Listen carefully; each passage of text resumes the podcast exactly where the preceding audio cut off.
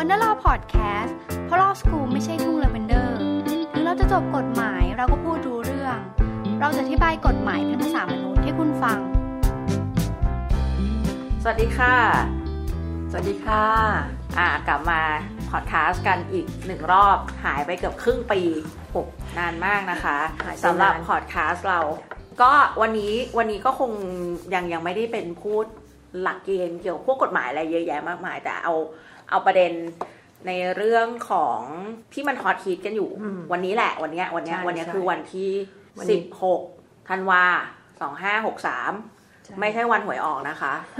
อันนั้นมันฮอตฮิตทุกทุกราย ทุกรายปากอยู่แล้วนะอันนี้ก็จริงๆแล้วสิ่งที่มันฮอตฮิตวันนี้มันคือเรื่องเอมคนละครึ่ง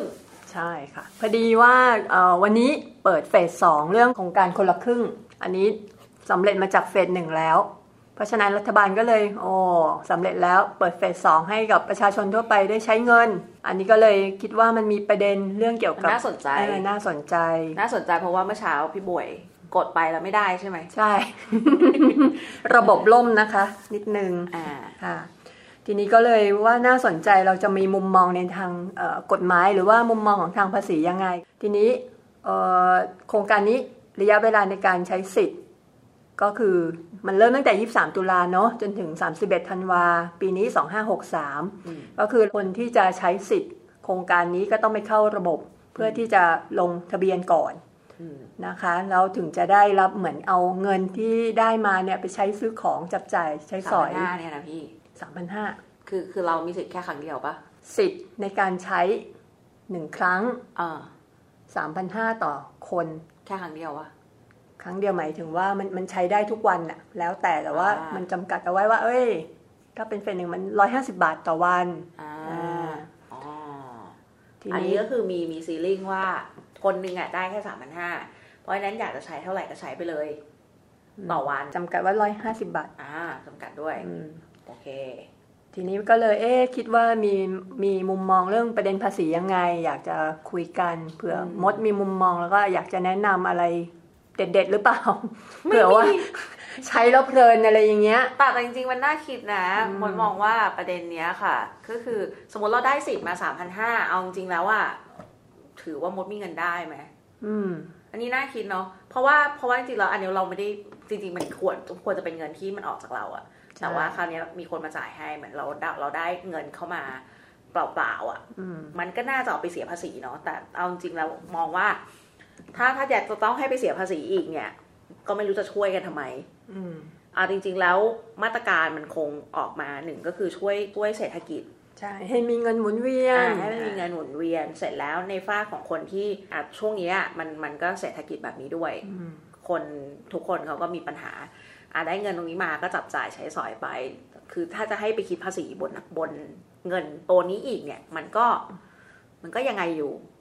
จะมองว่าเป็นเงินได้เปล่าไหมคะ มันก็เป็นเงินได้เปล่านะพี่ เพราะว่าจริงๆแล้วเหมือนพี่มีคนให้เงินพี่สามพันห้าสมมติเรานั่งทำงานอยู่แล้วแบบบริษัทบอกว่าอะพี่บวยเอาไปเลยสามพันห้าซึ่งถ้าถ้าโมดเป็นบริษัทมันก็ต้องหักหน้าที่จ่ายพี่อยู่แล้ว ถือว่าเป็นเงินได้ถูกไหมอืมแต่อันนี้มันก็เหมือนแบบจริงๆ มันก็ค่อนข้างจะเปิดกว้างให้กับคนทั่วไป แล้วจริงๆก็ทุกคนแหละไม่ว่าจะทำงานหรือไม่ได้ทำงาน หรือว่าจะเกษียณอายุแล้วถ้าถ้ากดสิทธิ์นั้นได้ทัน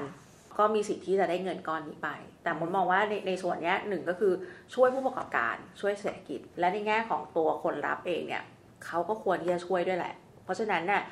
ในเรื่องของหลักเกณฑ์อะตามหลักทั่วไปโหเป็นเส้นตรงมากเออถ้าเป็นเส้นตรงเกินไปเนี่ยมันต้องเอาไปเสียภาษีแต่ถามว่าในเมื่อไอ้พวกนโยบายแบบเนี้ยมันค่อนข้างจะเป็นแบบนโยบายทางเศรษฐกิจอืมทั้งประเทศ มันคงไม่สามารถที่จะบอกว่าพี่จ่ายภาษีมาหน่อย สามพันห้าจ่ายไปด้วยดิอืมอะคนนี้จ่ายไปด้วยสี่แต่มันก็คงไม่ได้เพราะไม่งั้นเขาก็คงไม่ไม่มีใครอยากจะรับเงินช่วยเหลือตรงนี้อืมมันก็คงจะแบบยกเว้นกันไป มันก็ต้องมีมาตรการที่จะมายกเว้นอยู่แล้ว ที่มดพูดนี่คือภาษีอะไรคะภาษีเงินได้บุคคลธรรมดาอ่าเพราะโดยหลักอันเนี้ยมันมันก็คือบุคคลธรรมดานั่นแหละที่อืมจะเอาเงินตรงเนี้ยไปจับจ่ายใช้สอย แต่ว่าในแง่ของคนที่รับเนาะอืมคนที่รับเงินเนี่ยพวกร้านค้าร้านค้าต่างๆที่ รับเงินตรงเนี้ยจากเรา เราเป็นคนซื้อ เขาเป็นคนรับเงินอืมอันนั้นเนี่ยไม่ได้รับยกเว้นนะคะ เพราะว่าเงินเข้าร้านหรือเงินเข้ากระเป๋าผู้ประกอบการ เอาไปเสียภาษีด้วย รัฐไม่ได้ไม่ไม่น่าจะโปรเทคในส่วนนี้เนาะก็คือรัฐน่าจะโปรเทคฝั่งรายย่อยที่เป็นคนรับในในในในนามไปของซื้อของใช่ไหมใช่คะประชาซื้อชขอนงใช่ แต่ว่าในฝ้ากของผู้ประกอบการ ผู้ขายของผู้ขาย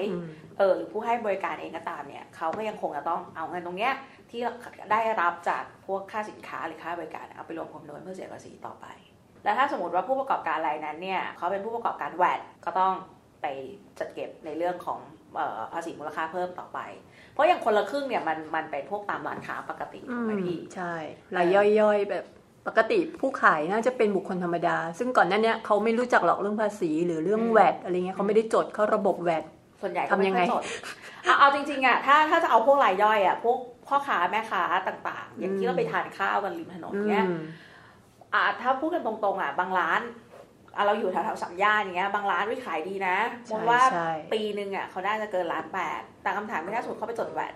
ก็เกิดปัญหาชีวิตเขาถูกไหมอืมเราเราไม่เคยนั่งกินก๋วยเตี๋ยวที่เราไปนั่งกินทุกวันเนี้ยเราก็บอกว่าเอ้ย ราคานี้อินคูดแวดหรือจะชาร์จแวดด้วยเราก็ไม่เคยเห็นถูกไหมแต่ว่า คือเนื่องจากว่าพ่อค้าแม่ค้าแบบเนี้ยบางที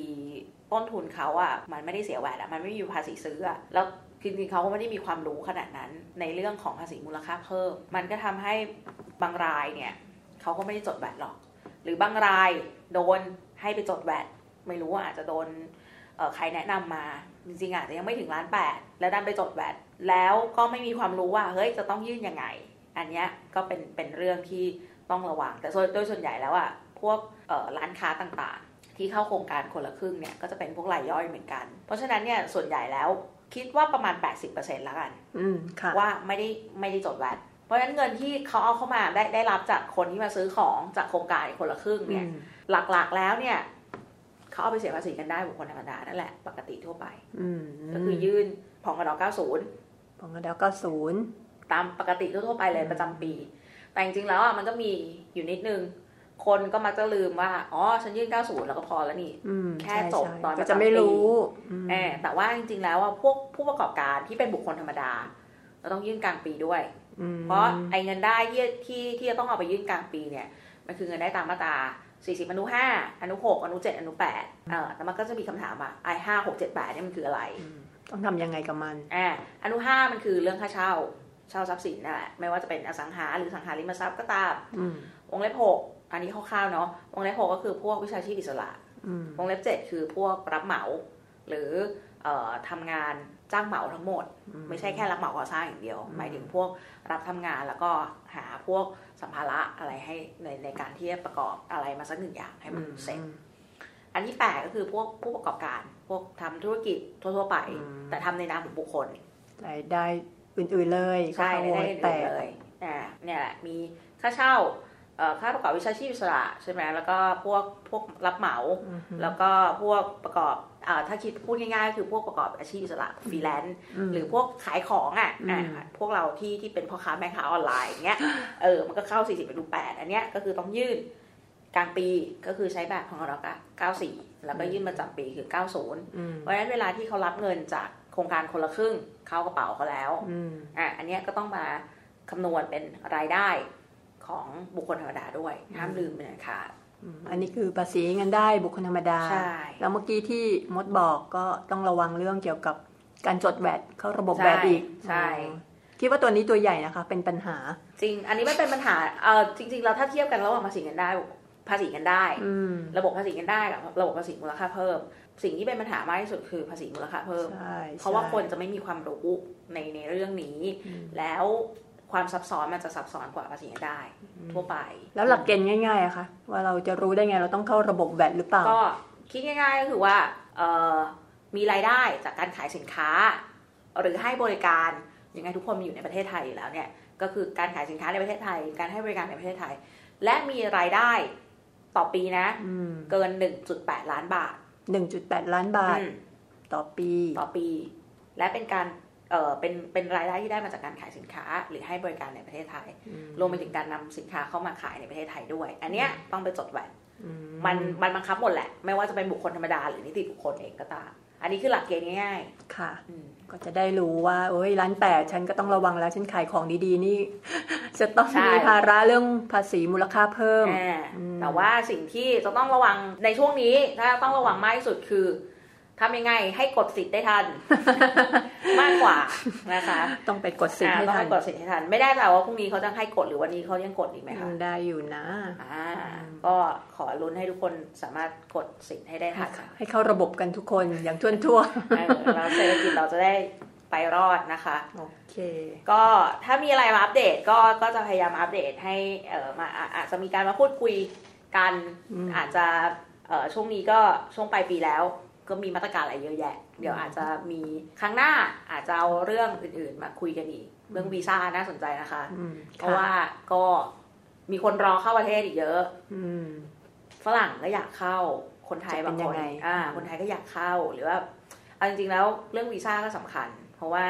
บางเจ้าบางบางบริษัทบางบริษัทตั้งแล้ว แต่กรรมการอยู่ต่างประเทศเข้ามาไม่ได้ทำยังไงอืมบริษัทฉันจะรันยังไง อันนี้น่าสนใจ เพราะว่ามาตรการช่วงหลังวีซ่าก็ค่อนข้างจะผ่อนปรนพอสมควรเนาะค่ะก็อาจจะเป็นครั้งหน้านะคะ ที่เราจะได้มาคุยกันเผื่อมันมีประเด็นอะไรน่าสนใจ